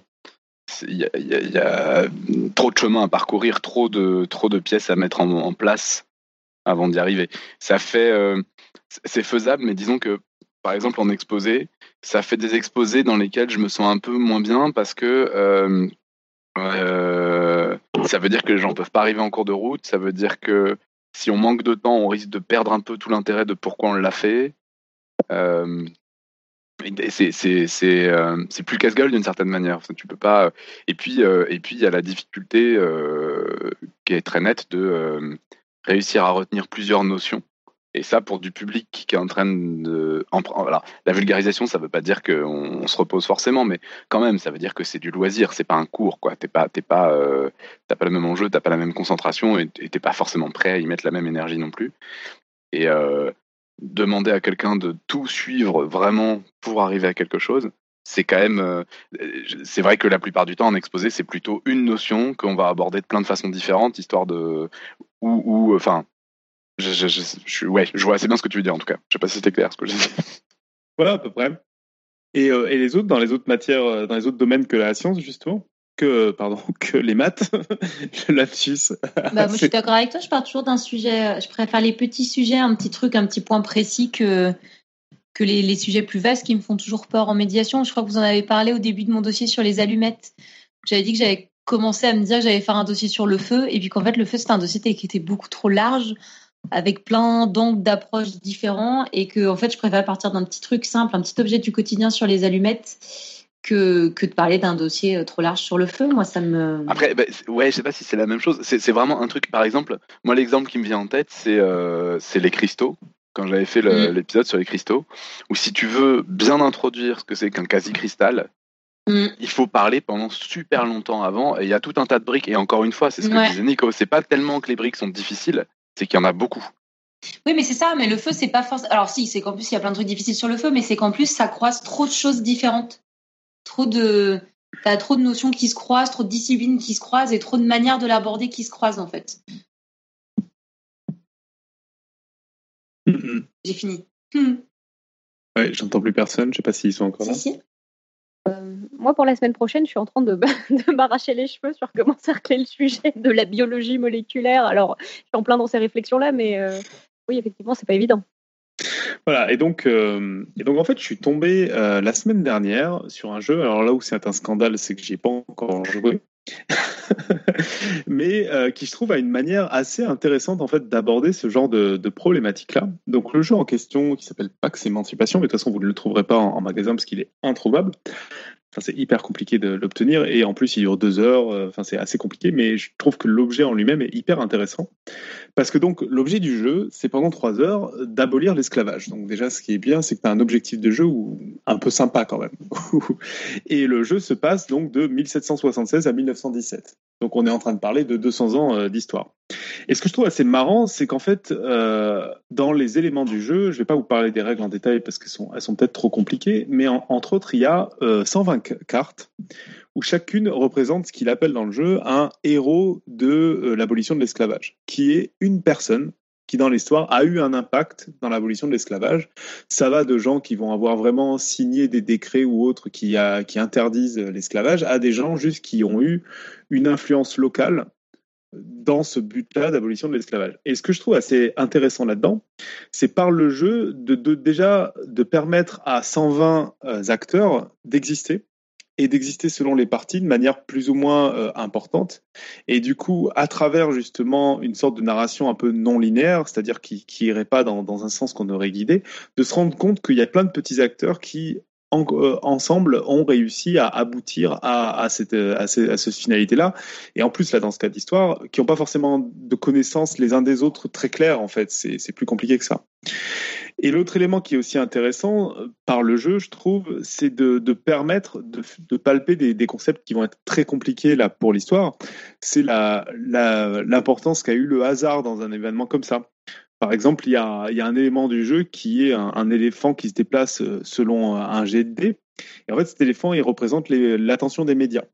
Et en gros, tout ce qu'on peut faire, c'est uniquement là où les médias ont de l'attention. Donc, dès qu'on commence à réussir à, faire, euh, à libérer des, à libérer des esclaves, à, faire euh, interdire l'esclavage ou des choses comme ça, ça va être uniquement là où les médias se concentrent. Ce qui donne un côté frustrant, un côté compliqué à palper, mais qui permet aussi de comprendre tout l'impact que peut avoir la force médiatique aujourd'hui, euh, la volonté de médiatique qui est parfois un peu abusive de certains, euh, de certains, euh, comment dire, associations ou militants, et en fait où on ressent par le jeu l'importance que peut avoir le regard médiatique dans bah, des événements qui historiquement peuvent être importants. Et, et je trouvais ça intéressant de voir un truc qui est hyper dense, abordé de manière en fait très éclatée, en assumant que tout le monde lira, sera pas au courant de tout, mais aura palpé quelque chose de bah oui, c'est compliqué et il y a plein de petits éléments, plein de petites touches ici et là qu'on peut avoir. Et pour vous donner une idée du, malade qui est le, le mec qui a fait ce jeu, c'est que dans toutes les règles, à chaque fois qu'il y a des actions qui se font, euh, il y a un peu, il y a des petites astérisques avec des notes de bas de page qui expliquent en quoi la manière dont il a écrit sa règle euh, fait sens dans le contexte historique et, euh, vis-à-vis de l'histoire.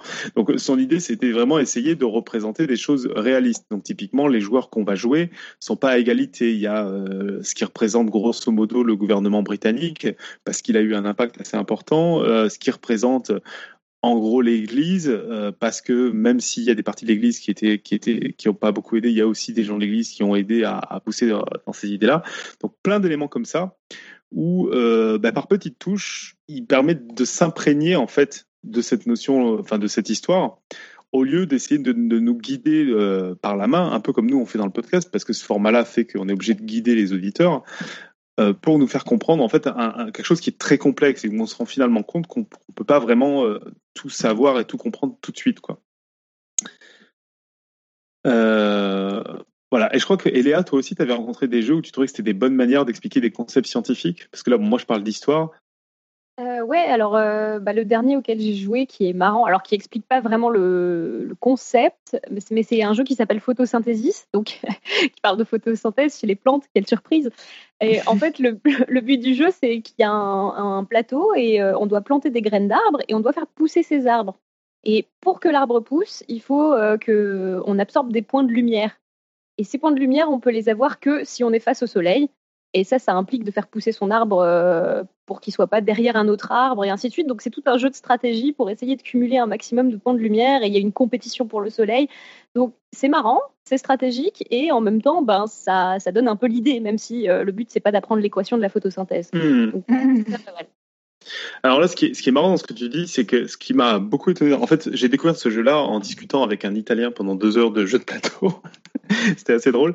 Et il me parlait d'un autre jeu du même auteur qui justement est pas marrant. Alors c'est assez étonnant d'avoir un jeu qui est pas marrant, voire même qui te donne un goût amer à la fin. Tu sais, un peu le, la sensation qu'on peut avoir quand on regarde la série Black Mirror, où à, la fin on, on se dit j'ai envie d'en voir une autre, mais quand même je me sens pas bien. ce sera pas ce soir. Ça te met mal à l'aise. Et, et cet autre jeu en fait, c'est que tu es des riches banquiers et euh, des riches banquiers à l'époque de la Renaissance. Et, et l'idée, c'est que tu vas utiliser ton argent pour essayer d'arriver à tes fins tes fins pouvant être que tu veux faire que ta religion soit la religion dominante du monde, que euh, le monde soit plus démocratique ou des choses comme ça.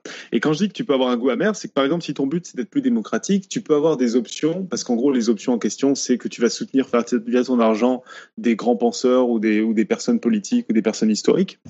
Et il me racontait une en particulier où tu vas utiliser ton argent pour, bah, il se trouve que pour avoir la démocratie dans, dans une des régions du monde, tu te rends compte que l'idéal, ce serait de, de permettre à, aux dictateurs en question d'être totalement destitués. Et en fait, la manière la plus rapide que tu as de faire ça, c'est de, de lancer le commerce, le commerce des esclaves. Et ce que je trouve hyper intéressant là-dedans, au-delà du fait que je le raconte sans doute mal historiquement, c'est de mettre devant des, dilemmes, euh, des dilemmes de, qu'on sans doute eu des politiques dans l'histoire, peut-être pas aussi marqués, mais où c'est pas tout blanc, tout noir. C'est-à-dire, ouais, ton but, c'est de la démocratie. Et finalement, est-ce que tu es prêt à typiquement euh, faire que tu brûles tout un village pour, euh, pour lancer un coup d'État et, euh, et, et, finalement, in fine, ça va mettre la démocratie dans le continent? Et, et, là, tu te dis, euh, j'ai pas envie de prendre cette décision, mais en fait, ça te montre que bah, dans l'histoire, il y a eu des gens qui ont eu besoin de prendre des décisions comme ça et que c'était pas tout blanc tout noir, voire même des bilans historiques. Et ça te donne ce goût amer, donc un côté un peu plus mature justement du jeu qui accepte que tu peux passer un moment qui n'est pas forcément très joyeux, mais tu as appris quelque chose. Ouais, il a l'air bien ce jeu. et en fait, il a d'excellentes critiques. C'est pour ça que j'ai essayé, j'essaie de le commenter. Il est hyper dur à trouver, il est introuvable, mais je crois qu'il est très très bien parce que justement, euh, bah, il te met devant des, des, choix qui sont impossibles en fait. Et, euh, et il est ultra bien sourcé euh, historiquement en fait. Donc euh, c'est tous ces trucs-là. Enfin là, le, le, jeu, je montrerai à Claire, elle vous racontera, mais il y a au niveau source historique dedans, c'est complètement délirant. Le mec, il t'explique même pourquoi il y a un nombre de tours finis dans le jeu. Et, et c'est hyper intéressant ce qu'il dit. Alors, ce que j'aimerais bien, c'est avoir des critiques d'historiens derrière, mais typiquement là sur l'abolition de l'esclavage, il dit en fait c'est quelque chose qui s'est passé à une époque de l'histoire qui aurait été très compliqué de nos jours, parce qu'à cette époque-là, on avait un peu cette, cette idée que certaines personnes étaient un peu au-dessus, certaines civilisations étaient au-dessus des autres, et que du coup la démocratie était au-dessus des autres, et que, ben, euh, en gros, il fallait abolir l'esclavage. Et alors qu'aujourd'hui, on a plus une, approche qui est de dire bah, toutes les civilisations ont des qualités et des défauts, et en fait, des habitudes que vont avoir d'autres civilisations sont à respecter. Et on serait sans doute moins avenant à imposer notre mode de vie à d'autres à d'autres civilisations, quoi.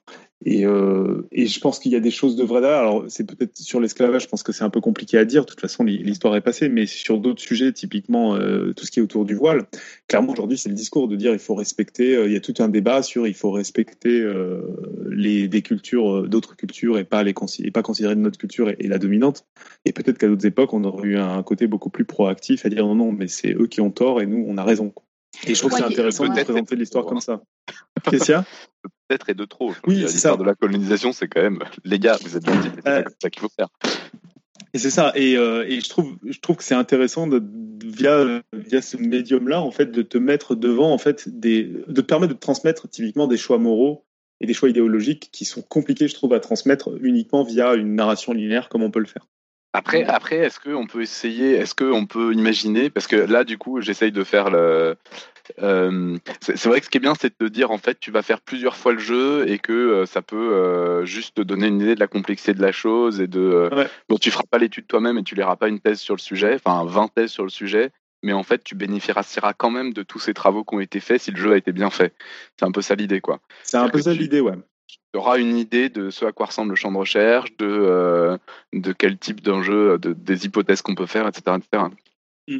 Je suis en train d'essayer d'imaginer euh, l'exemple le, d'Eléa avec le, les arbres, là, euh, des, des, notions scientifiques qu'on pourrait aborder comme ça. Après, je ne sais pas si c'est. Il a voilà. fait un jeu sur l'évolution, typiquement. Ouais. Euh, que je connais pas du tout, donc je sais pas comment il fonctionne. Et après, euh, dans le jeu, il y a, y a, des trucs sur l'économie, par exemple, qui sont assez intéressants parce que c'est un jeu, c'est le seul jeu que j'ai vu où t'as pas des pièces de monnaie pour euh, pour modéliser en fait la monnaie. T'as vraiment un truc qui ressemble à l'économie, c'est-à-dire t'as as du capital, de la richesse et de la dette, et en fait, pour générer de l'argent, tu fais passer du capital à de la richesse ou de la richesse à de la dette. Donc tu fais vraiment une, une écriture comptable en fait. Mmh. T'as pas de pièces de monnaie. Mais finalement, je sais pas si c'est. Euh, euh... Ouais, c'est-à-dire qu'en gros, d'un point de vue scientifique, j'ai l'impression que ce qui peut être pas mal, c'est que tu ne cherches pas à expliquer euh, rationnellement de bout en bout un truc euh, qui se tient. Tu vas chercher à donner une intuition. En fait, si on essaie de traduire ça pour des notions scientifiques. Je pense que c'est un peu ça. Pour moi, c'est très proche de ce qu'on peut faire tourné dans autour mathématiques. Ouais. c'est tourner autour d'un truc sans, sans l'affronter directement, quoi. C'est faire sentir les choses. À la limite, tu peux avoir des, tu peux avoir des, effets un peu semblables avec, avec des, pratiques artistiques ou autres, enfin des choses un peu. C'est ça. Et moi, en fait, ce que je me demande, l'idée de départ là, de, de parler de cette chronique, c'était de me dire, je me demande s'il n'y a pas certains sujets qui, pour les vulgariser, c'est pas le meilleur moyen de faire, en fait parce que aller attaquer le truc, c'est comme tu disais, trop long, trop complexe, alors que là, par petites touches, te permettre de le ressentir et de ressentir les problèmes qu'ont les scientifiques et les questions qui se posent, bah, c'est peut-être une manière finalement qui est pas inintéressante d'aborder des sujets qui sont très complexes. Mais ça me fait penser, c'est un truc, euh, c'est en fait une façon de faire non linéaire et non complète. Euh, on t'amène pas d'un point A à un point B. Et c'est un truc euh, qu'on qu'on se dit souvent euh, quand on fait des expos, des expositions. Les expositions, le principe, c'est qu'on n'est pas là euh, à côté pour, euh, pour expliquer, en tout cas pas tout le mm. temps. Et on peut toujours écrire des textes, mais les gens les lisent très peu.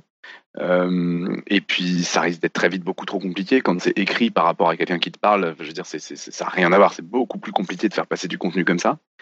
Et, et en fait, ce qu'on se dit à chaque fois, c'est chaque manip a un intérêt. Mais si tu fais plusieurs manips les unes après les autres, ça a un intérêt supérieur que juste la somme des manips. C'est-à-dire que tu as, un discours en plus, tu as des trucs plus ou moins subliminaux, tu as des trucs mm. qui se répondent les uns les autres. Et donc finalement, ça me fait vachement penser à ça, ce que tu racontes. Cette histoire de, de, de, de, petites briques, petits trucs parcellaires morcelés. Et en fait, si tu les regardes, si tu en as regardé un suffisamment grand nombre, ça te donne un truc en plus, ça te fait une intuition supplémentaire. Il y a une dimension en, plus de ce que tu racontes, je suis tout à fait d'accord avec ce que tu racontes, qui est euh, la répétition. Parce que je pense que la répétition, alors sachant qu'un jeu comme ça, je suis pas convaincu que des gens le répètent non plus des milliards de fois, mais la répétition peut te permettre, typiquement, quand tu vas jouer le Parlement euh, britannique ou, les Britanniques, de te rendre compte qu'il y a des manières d'agir en tant que les Britanniques qui est beaucoup plus efficace pour arriver à tes fins, qui est l'éradication de l'esclavage, en gros.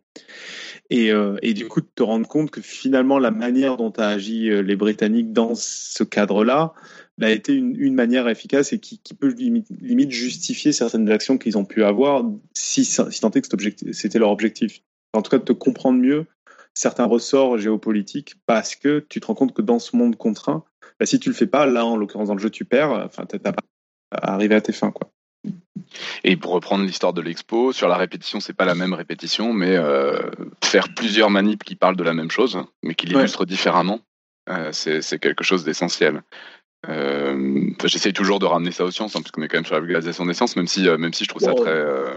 Bah, disons, moi, je me, je me semblais que c'était pas trop loin des sciences parce que c'est l'histoire en fait. Donc l'histoire, ils font, ils font un boulot qui, qui se rapproche de, de certaines sciences en fait. Oui, non, mais d'ailleurs, de toute façon, ça fait très longtemps que je veux faire une émission sur l'histoire, mais mm. comme j'en parle de plus en plus, euh, il y a peut-être quelqu'un qui va finir par l'organiser à ma place. Mais mais euh, ou sinon peut-être un jour j'y arriverai. Mais en tout cas, c'est clair que c'est très intéressant. Mais en tout cas, euh, voilà, le, le, sur l'expo, il y a, y a, sur l'exposition euh, de maths, parlons de ce que je connais, je trouve que cet aspect-là, en, fait, en tout cas, est hyper intéressant, important aussi, mm. et qui rejoint quelque chose qu'on peut faire en exposé. De, je vais prendre un seul sujet, mais je, je, je le répète 15 fois avec des, des, des, façons de le formuler différentes. Ça aussi, c'est un truc que tu peux faire en exposition, que tu pourrais faire éventuellement aussi dans un jeu, c'est-à-dire que le fait de le répéter, tu vas le voir mais un peu autrement. Euh, tu vas le voir sous des formes un peu différentes et donc petit à petit tu vas avoir une intuition qui se construit, qui sera pas du tout du tout la même chose que si on te dit directement le, le, le contenu tel qu'il a été euh, digéré, euh, formulé proprement, etc. Pour moi, c'est ça le, le truc le, le, plus profond, c'est que je pense que pour faire construire des intuitions, pour que des gens construisent des intuitions, ça ne ça passe difficilement par, euh, par quelque chose d'un peu euh, auditoire comme on fait. Ça va passer beaucoup plus par l'expérimentation ou par la, le fait d'appréhender vraiment le, le, sujet.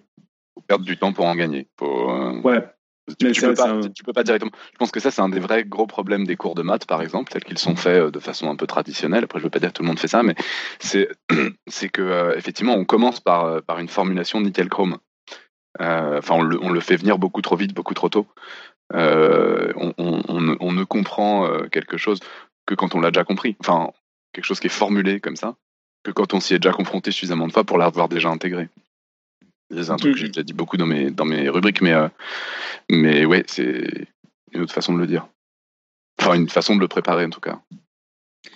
Fallait des, horizons. Je veux faire des jeux, euh, je veux faire des jeux pour, euh, pour des notions de Écoute, si je reçois l'autre sur la Renaissance, je pense que je, te, je proposerai à, à certains de vous de, de, le, de le, faire parce que celui-là, là, sur l'esclavage, je pense que c'est. Ouais. Non, mais c'est rigolo parce que ça me fait penser, justement, euh, dans, dans les manips qu'on a au Palais de la Découverte, euh, c'est pas pour nous lancer des fleurs, mais euh, il y a justement une manip, en fait, qui fonctionne assez bien. Enfin, qui est. Il y a le, le, truc avec une manip, quand tu essaies d'en faire une, c'est qu'il y a. Est-ce que, c'est est-ce que le propos est intéressant? Est-ce que c'est clair? Est-ce que, est que, la manip éclaircit vraiment ce que tu veux comme propos? Et en plus, il y a quand même une autre question, c'est est-ce que les gens ont envie de le faire? Et en fait, le truc, c'est que quand tu veux faire une manip qui raconte un truc précis, bah, c'est super dur d'en faire une que les gens aient envie de faire, en fait. Et euh, au palais, il y, a, une manip à un endroit, qui c'est vraiment très con. On fait un truc sur les pavages, les symétries, des trucs comme ça.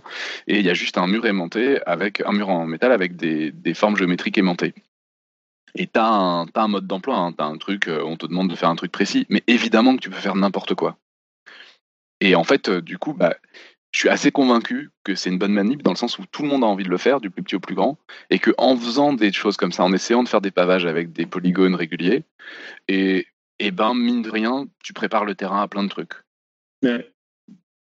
Euh, et, et, finalement, une manip sur un sujet précis où tu veux introduire telle notion, et ben euh, non, c'est du discours, c'est déjà c'est raté pour une, Peut-être, hein, je ne veux pas. Euh, eh, je pense que tu, tiens en plus quelque chose. L'analogie est intéressante parce que je pense que ce genre de jeu permet de lancer aussi la discussion entre les gens qui y jouent sur le sujet. Un peu comme une exposition va ouvrir une, discussion en fait. Ouais. Ou sur ton expérience, les gens vont se mettre à parler entre eux, voire à parler avec un intervenant, et ça va être une, porte d'entrée en fait. Non, c'est chouette. Bah écoute, euh, ça y est, c'est bon, je sais ce que, ce que je veux faire dans ma vie. Le jour bah, c'est bon, euh, ma, chronique est finie du coup. Euh, du coup, c'est moi qui prends le relais euh, pour vous parler de la réponse au quiz du mois qui, je vous le rappelle, était les plantes dorment la nuit, info ou intox. Alors, on n'a pas eu beaucoup de réponses pendant quelques temps et je ne comprenais pas pourquoi. Du coup, je suis allée sur Twitter pour poser la question. Et j'ai été assez surprise de la réponse, puisque majoritairement, vous étiez presque 50% à considérer que cette information est une info, donc les plantes dorment la nuit. 23% que c'est une intox, les plantes ne dorment pas la nuit, et 32% à préférer la réponse D, donc à ne pas avoir d'opinion sur la question, j'imagine. Euh, alors, je suis assez surprise parce que euh, ben, on n'attribue pas souvent des, comportements euh, aux, plantes. En général, on a tendance à dire oh, ben, tout ce qui se rapproche un peu de, de, l'humain, c'est pas plante. Quoi, hein, Donc, le, sommeil, visiblement, ça ne rentre pas là-dedans. Euh, alors, on a quand même eu euh, deux réponses que je vais vous lire. Une réponse de Cloclomono sur Facebook qui dit Selon moi, la notion de sommeil telle qu'elle est définie ne peut pas s'appliquer aux végétaux, mais cela ne veut pas dire pour autant que les plantes sont indifférentes au cycle jour-nuit, bien au contraire. Tout d'abord, les plantes sont bien capables de différencier le jour et la nuit. Elles utilisent même leur durée relative pour fleurir à la bonne saison.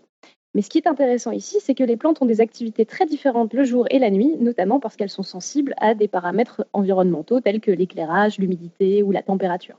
Paramètres qui ne sont évidemment pas du tout les mêmes à midi ou à minuit. Alors, euh, je coupe la réponse ici parce qu'elle est plus longue, mais après c'est de la triche parce que je crois savoir qu'elle est biologiste. Euh, et je vais vous laisser un peu de, surprise pour la suite. Et l'autre réponse, c'est Laure Mati qui nous a envoyé aussi sur notre page Facebook. Il me semble avoir lu ou entendu que les plantes fonctionnent différemment le jour et la nuit. Si elles filtrent l'air la journée, grâce à la lumière et au processus de photosynthèse, il me semble que la nuit, le processus s'inverse. Mais à quel point? Parce que du coup, vivre, dormir dans un appart décoré en mode jungle amazonienne, ça se révélerait toxique. Alors c'est super intéressant comme problématique et euh, je vais essayer de vous faire une réponse qui, intègre un peu tout, ça. Alors le sommeil déjà, euh, il faut le définir. C'est un peu le sujet qui fait rêver les philosophes depuis l'Antiquité. Hein. C'était déjà un peu le sujet mainstream euh, à l'époque d'Aristote ou d'Héraclite d'Éphèse en 500 avant Jésus-Christ. Et tout le monde a longtemps pensé que c'était le propre de l'homme et des animaux supérieurs, entre guillemets, de dormir. Jusqu'à ce que, dans les années 2000, pas de bol, des chercheurs montrent que même les insectes, comme les abeilles ou les drosophiles, ou pire, les méduses qui n'ont même pas de, cerveau à proprement dire, peuvent mettre en place un comportement qu'on assimile à du sommeil. Donc, je vous renvoie à la chronique de Topo euh, sur le sommeil des animaux dans notre dernière émission Radio Dessinée pour euh, écouter un peu parler de ces expériences-là. Mais en gros, on considère à l'heure actuelle qu'il faut euh, trois conditions pour considérer qu'un organisme traverse ou non un état de sommeil. Alors la première condition, c'est que l'activité physique et physiologique pendant cet état soit restreinte. donc il y a une diminution d'activité. Le deuxième condition, c'est que la vitesse de réponse à, l'extérieur, à un stimuli externe, soit altérée pendant que l'organisme est plongé dans cet état. Et la troisième condition, c'est que si l'organisme est privé de cet état-là, eh ben, il fonctionnera moins bien et il aura besoin de passer un plus longtemps dans cet état de sommeil pour compenser le manque. Alors du coup, pourquoi pas les plantes? On va essayer de confronter euh, les, végétaux à, ces différentes conditions. En faisant des recherches historiques sur le sujet, je me suis vite rendu compte que la première référence qu'on trouve, c'est souvent Somnus plantarum, euh, littéralement le sommeil des plantes, en 1755, de quelqu'un que vous connaissez peut-être, puisqu'il s'appelle Carl von Linné. Rien que ça. Euh, vous savez, c'est le, mec à qui on attribue la première classification euh, systématique et détaillée du vivant. Alors, Linné affirme très très simplement que bah, les plantes dorment la nuit. Voilà, comme ça. Pourquoi? Parce qu'il euh, observe chez plusieurs espèces un mouvement nocturne des feuilles qui, qui s'affaissent la nuit. Alors bizarrement, ses contemporains ont été extrêmement choqués que sa classification des plantes se base sur les organes sexuels des végétaux, donc les pétales, les étamines, etc. Par contre, ça n'a dérangé personne à l'époque qu'il affirme que les plantes dorment, alors qu'il n'avait pas vraiment d'argument. Alors, même si, si Linné euh, est connu pour ça, c'était pas du tout le premier à observer ce phénomène, puisque euh, déjà en 400 avant Jésus-Christ, dans des récits d'Androsténès, euh, qui était quand même un scribe d'Alexandre le Grand, donc c'était il y a longtemps, lui, il décrivait les feuilles de tamarin et disait qu'elles se repliaient à la nuit. il y en a des descriptions au Moyen Âge, dans certains, ouvrages, à la Renaissance. Donc un, peu tout le temps, les gens se sont bien rendus compte que la nuit, il se passait quelque chose avec les plantes et qu'elles qu'elles retroussaient un peu leurs feuilles. Alors, quand même, Linné a observé ça un peu plus en détail et il a même euh, fait une horloge florale, une, une espèce d'horloge d'ouverture et de fermeture de chaque fleur en fonction de l'heure de la journée. Euh, vous pouvez en croiser certaines euh, dans, dans, les jardins botaniques si vous en visitez. Certains en font. alors pour lui, l'analogie va très très loin. Hein. il dit que comme les animaux, alors les plantes adoptent des positions différentes dans leur sommeil nocturne. Euh, certaines feuilles vont mettre euh, les, feuilles en vers le haut. Euh, c'est le cas de, des plantes que vous connaissez peut-être qui s'appellent les plantes à prière, parce que la nuit, elles remontent leurs feuilles comme des mains qui prieraient. le nom latin, c'est Maranta leconera. C'est des plantes d'intérieur. Il y en a d'autres qui mettent leurs feuilles plutôt vers le bas. c'est le cas des oxalis. Donc les oxalis, ça ressemble un peu à des gros trèfles. certains sont violets, donc les gens les collectionnent aussi pour, ça parce que c'est plutôt joli. Et le mouvement est très impressionnant. Euh, la nuit, les feuilles se plient en deux et s'affaissent vers le bas. Alors euh, pour, euh, pour l'inné, ça, c'est le signe que la nuit, les feuilles se, remettent dans la position dans laquelle elles étaient pendant la germination, un peu comme on se recroqueville comme un bébé pour faire une sieste. Plus fort encore, il dit que plus une plante est vieille et moins elle a de, comportement de sommeil, moins elle entre en position de sommeil, un peu comme les vieillards qui font des insomnies. Alors c'est un peu euh, court comme, euh, comme raisonnement. La raison à cela, c'est qu'en vieillissant, les plantes souvent grandissent et du coup, elles développent des structures secondaires qui sont plus rigides et qui leur permettent tout simplement de lutter contre l'effet de la gravité. Donc elles sont moins souples et euh, c'est plus difficile d'observer des mouvements jour-nuit avec une plante qui est plus rigide. Cela dit, euh, des chercheurs finlandais et autrichiens avaient fait des expériences euh, il y a quelques années sur des arbres de bouleau euh, en mesurant la position des branches grâce à une technologie qu'on appelle le TLS, le, scan laser terrestre. En gros, c'est une machine qui génère un, nuage de points très précis à haute résolution et ça fait une, image, une sorte d'image 3D. Donc ils ont constaté, eux, qu'entre le coucher et le lever du soleil, les branches de bouleau, elles peuvent s'affaisser de 5 à 10 cm des résultats qui avaient été publiés dans le journal euh, Frontiers in Plant Science en 2016. Et bien sûr, euh, cette étude avait filtré dans tous les, tous les journaux grand public euh, et ça avait fait les gros titres comme Les plantes aussi dorment la nuit ou L'étonnant sommeil des arbres. donc tous les mouvements que je viens de vous citer, ça porte un nom. Ça s'appelle les mouvements nictinastiques, euh, qui vient du mot nictos qui désigne la nuit en grec, et nastos, refermé, qui a donné les mouvements nastiques. Donc c'est une réponse non directionnelle à des stimuli extérieurs, comme la température, l'humidité euh, ou la lumière en l'occurrence. Donc euh, la personne qui les a le plus décrits au final, c'est Darwin. au XIXe siècle dans un livre qui s'appelle The Power of Movement in Plants, le pouvoir des mouvements des plantes. Et ça concerne toutes les parties de, la feuille. Alors pourquoi ce mouvement la nuit? Il y a plusieurs hypothèses. À l'époque, personne n'était vraiment sûr. On a, on a postulé qu'elle se levait ou s'abaissait pour rediriger l'eau de pluie ou l'arroser vers la tige, pour protéger les organes reproducteurs, puisque la plupart des feuilles entourent leur, leur partie florale. Euh, ça se tient, mais du coup, comment est-ce qu'on explique euh, que, certaines plantes euh, aquatiques, comme le myriophylle rouge, ils ont le même comportement même dans l'eau, alors que, alors que même, même dans l'eau, elles, se referment. L'autre hypothèse plus cohérente, c'est que maintenir ces feuilles exposées à la lumière pour faire de la photosynthèse, ça demande de l'énergie une énergie qu'il n'est pas la peine de dépenser en l'absence de, cette lumière. Alors vous ferez l'expérience chez vous si vous avez des trèfles, ils peuvent se fermer la nuit, mais ils peuvent aussi se fermer en cas de trop forte lumière. Du coup, ça pourrait être un mécanisme de régulation pour avoir exactement la bonne exposition. Euh, concernant les fleurs, euh, on suppose que là, c'est pour protéger l'appareil sexuel en l'absence des pollinisateurs, parce que du coup, euh, si on laisse le pollen à l'air, il s'humidifie et potentiellement on peut avoir une baisse de fertilité. Donc, ça se tient. Cela dit, euh, toutes les plantes font pas la même chose et du coup, si tous ces comportements sont des caractéristiques du sommeil chez les plantes, eh bien, euh, le seul constat qu'on peut faire, c'est qu'aucune plante ne dort de la même manière. Je vous avais aussi parlé de ces exemples de plantes qui ne s'ouvraient euh, de, fleurs qui ne s'ouvraient pas le jour, mais uniquement la nuit, dans la dernière émission radio dessinée. Donc, certaines plantes, apparemment, ne dorment pas la nuit. Alors, qu'en est-il de leur activité métabolique? Est-ce qu'elle est réduite la nuit? Alors, vous le savez tous que les plantes ont besoin du soleil pour effectuer la photosynthèse, c'est-à-dire qu'elles absorbent euh, le dioxyde de carbone. Et vous avez peut-être entendu qu'il y avait deux phases dans ce processus. Une phase claire qui dépend de la lumière, pendant laquelle la plante va utiliser l'énergie du soleil contenue dans la lumière pour la convertir en énergie chimique et libérer du dioxygène une autre phase que souvent on appelle la phase sombre et qui utilise l'énergie chimique produite pour euh, utiliser le carbone atmosphérique et le convertir en sucre. Euh, alors en réalité, on l'appelle la phase sombre parce que du coup, elle ne dépend plus de la lumière, mais par contre, elle a lieu en permanence.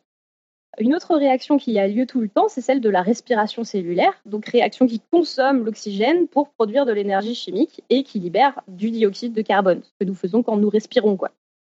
Alors du coup, si la photosynthèse s'arrête la nuit, est-ce que les forêts nous intoxiquent en libérant du CO2 quand nous allons nous coucher?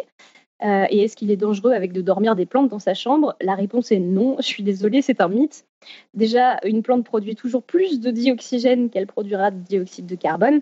Alors, j'ai pas réussi à refaire le calcul exact parce qu'en fait, ça dépend de trop de paramètres, mais euh, les sources mentionnent en général qu'une plante euh, relâche 30 à 40% du dioxyde de carbone qu'elle absorbe dans la journée. Donc il y a toujours plus de dioxygène dans votre chambre qu'il n'y a de, dioxyde de carbone. Et chez certaines plantes, effectivement, les réactions sont carrément inversées. Donc il y a des plantes grasses euh, qui sont généralement adaptées aux régions, chaudes du globe, qu'on appelle les plantes CAM. Euh, pour éviter euh, la, transpiration, elles gardent leurs stomates fermés la journée. Donc les stomates, c'est des ordres de petites bouches d'aération à la surface des feuilles par lesquelles rentrent les gaz, dont le dioxyde de carbone. Et donc, elles ouvrent euh, ces stomates que la nuit pour absorber le dioxyde de carbone et elles le stockent pour l'utiliser le jour euh, quand elles peuvent faire de la photosynthèse.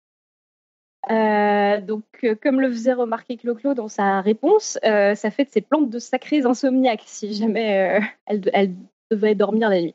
Donc, en somme, toutes les plantes répondent aux variations lumineuses et suivent un rythme jour-nuit qui est important pour leur fonctionnement mais elles répondent toutes différemment en fonction de leur environnement et il ne semble pas vraiment y avoir une forme de sommeil qui soit commune à toutes les plantes. Alors, il y a quand même un contre-exemple qui peut nous faire douter, c'est celui du Mimosa pudica, qui est la fameuse plante sensitive qui se recroqueville au moindre contact. Alors, celle-ci euh, est capable de transmettre un signal électrique euh, dans sa tige à une vitesse de 400 mm seconde.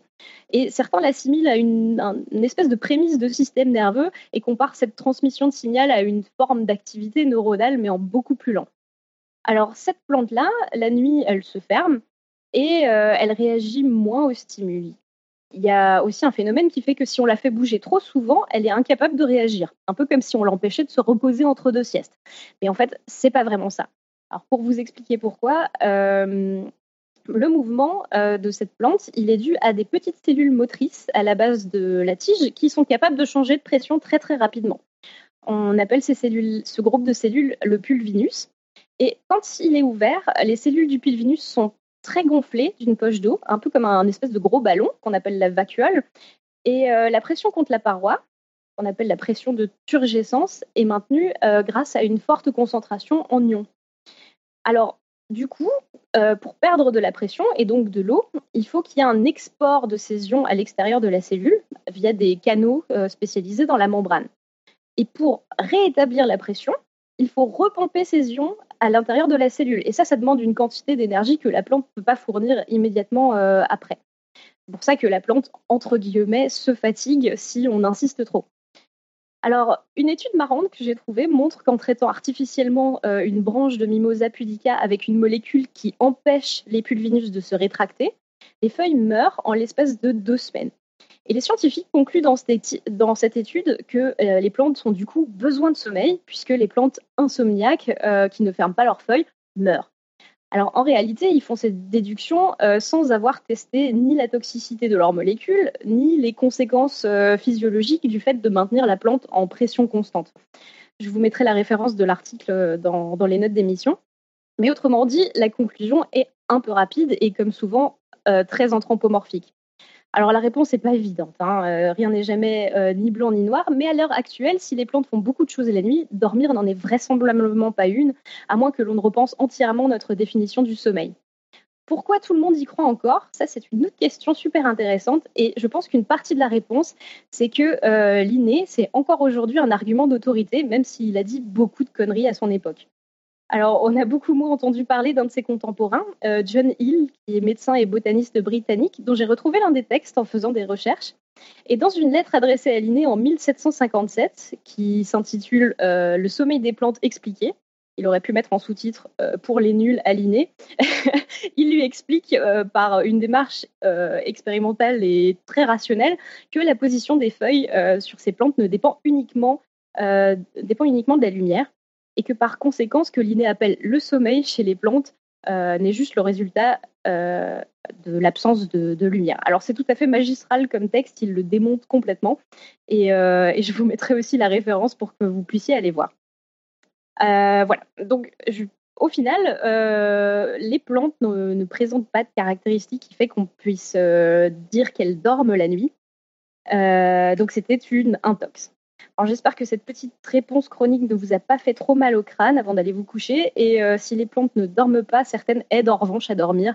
Donc euh, tisane de jasmin, de valériane, de lavande, choisissez votre arme. Et euh, bonne nuit. voilà. Merci. cool. On a appris plein de trucs. Je suis à fond. Mm. Vous avez des questions peut-être Non, mais je suis super déçu que ce soit un, une intox de ne pas pouvoir tuer quelqu'un en mettant plein de plantes vertes dans sa chambre. je, suis super, super déçu. Je trouve que ça faisait des scénarios. Je pensais que tu étais déçu que les plantes dorment pas la nuit, ils se reposent pas. J'ai cru que tu allais dire un truc choupi, au fait, pas du tout. du coup, je vous annonce le quiz du mois prochain peut-être. Alors, euh, je pense que vous en avez un peu marre des quiz de plantes. du coup, euh, ce mois-ci, on change un peu et vous n'avez du coup pas d'excuses pour ne pas nous répondre. Alors la nouvelle proposition, c'est laisser une ampoule allumée toute la journée consomme moins d'énergie que de l'allumer et de l'éteindre sans cesse. Est-ce une info ou est-ce une intox? Alors c'est pas du tout mon domaine, mais euh, c'est moi qui m'y colle parce que j'ai tiré à la courte paille et que j'ai pas eu de chance. Alors pitié, soufflez-moi des réponses pour ce quiz. Voilà. Et euh, pour finir cette émission, l'année prochaine. Bah oui, l'année prochaine, tout à fait. la semaine Juste prochaine. Un truc sur les plantes, on pourrait quand même dire qu'il y a des plantes qui sont nocturnes. Oui, il y a des plantes nocturnes, oui.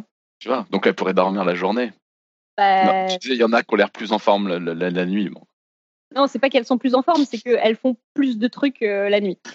Et euh, la raison, souvent, c'est qu'elles ont coévolué avec des insectes euh, pollinisateurs ah. nocturnes, par exemple, et du coup, elles doivent les attirer la nuit puisqu'ils sortent la ah, nuit. Ah, donc, il y a vraiment la notion de plantes nocturnes, c'est pas une connerie. Parce qu'elles dorment pas, mais quand même, vous parlez de plantes nocturnes. Il y a des plantes à floraison nocturne. Ah oui, d'accord. elles, vivent euh, parfaitement toute la journée. Euh, ouais, c'est ça. Comme de nuit. Et elles répondent au même. Pardon, excuse-moi, hein, je suis désolé, mais je... cette partie m'avait perturbé. Pas. Euh, voilà. D'autres questions? Non, le pitch. Le pitch Le pitch Alors, euh, bah, la semaine prochaine, du coup, euh, on vous en parle souvent à la télé, dans les magazines, mais qu'est-ce que c'est exactement l'ADN, les gènes, les protéines et qui sont ces gens qui étudient les mécanismes infiniment petits à l'œuvre dans, dans chacune de vos cellules? Euh, leur mission, c'est rendre visible l'invisible avec leurs propres armes et leurs propres stratégies. Et du coup, la semaine prochaine, le mercredi 21 novembre à 20h30 pétante, je vous parle de biologie moléculaire, une discipline qui en réalité n'en est pas vraiment une, euh, puisque ce n'est ni de la génétique, ni de la biochimie, ni de la physique, mais un peu tout ça à la fois. Et voilà. Et comme c'est mon métier, eh bien, je vais essayer de vous en parler. Mhm. Trop cool. Génial. Tu veux faire euh, le remerciement euh, Donc, le Patreon, euh, merci à tous nos auditeurs qui nous soutiennent financièrement ou qui aimeraient le faire. on ajoute rien déjà le, message d'Alan en début d'émission. Camille est la dernière en date et nous lui en sommes profondément reconnaissants. Merci, un grand merci à Camille. Et voilà, nous avons fini. Et donc, bah oui, pour la conclusion, c'est comme d'habitude. Ouais, Irène s'est sauvée, donc on, vous embrasse. Partagez l'émission si elle vous a plu. N'hésitez pas à laisser des commentaires. On est toujours super contents. Euh, sauf quand ils sont quand ils sont vraiment très très pas gentils. Mais la critique constructive, on prend avec grand plaisir. Euh, commentez, faites connaître l'émission, parlez-en, et puis euh, et puis donc rendez-vous la semaine prochaine avec Eléa qui va nous parler de sa spécialité. J'ai super hâte. Détends-toi, Eléa, tout va bien se passer. à la semaine prochaine, et d'ici là, que Service Science soit votre joie.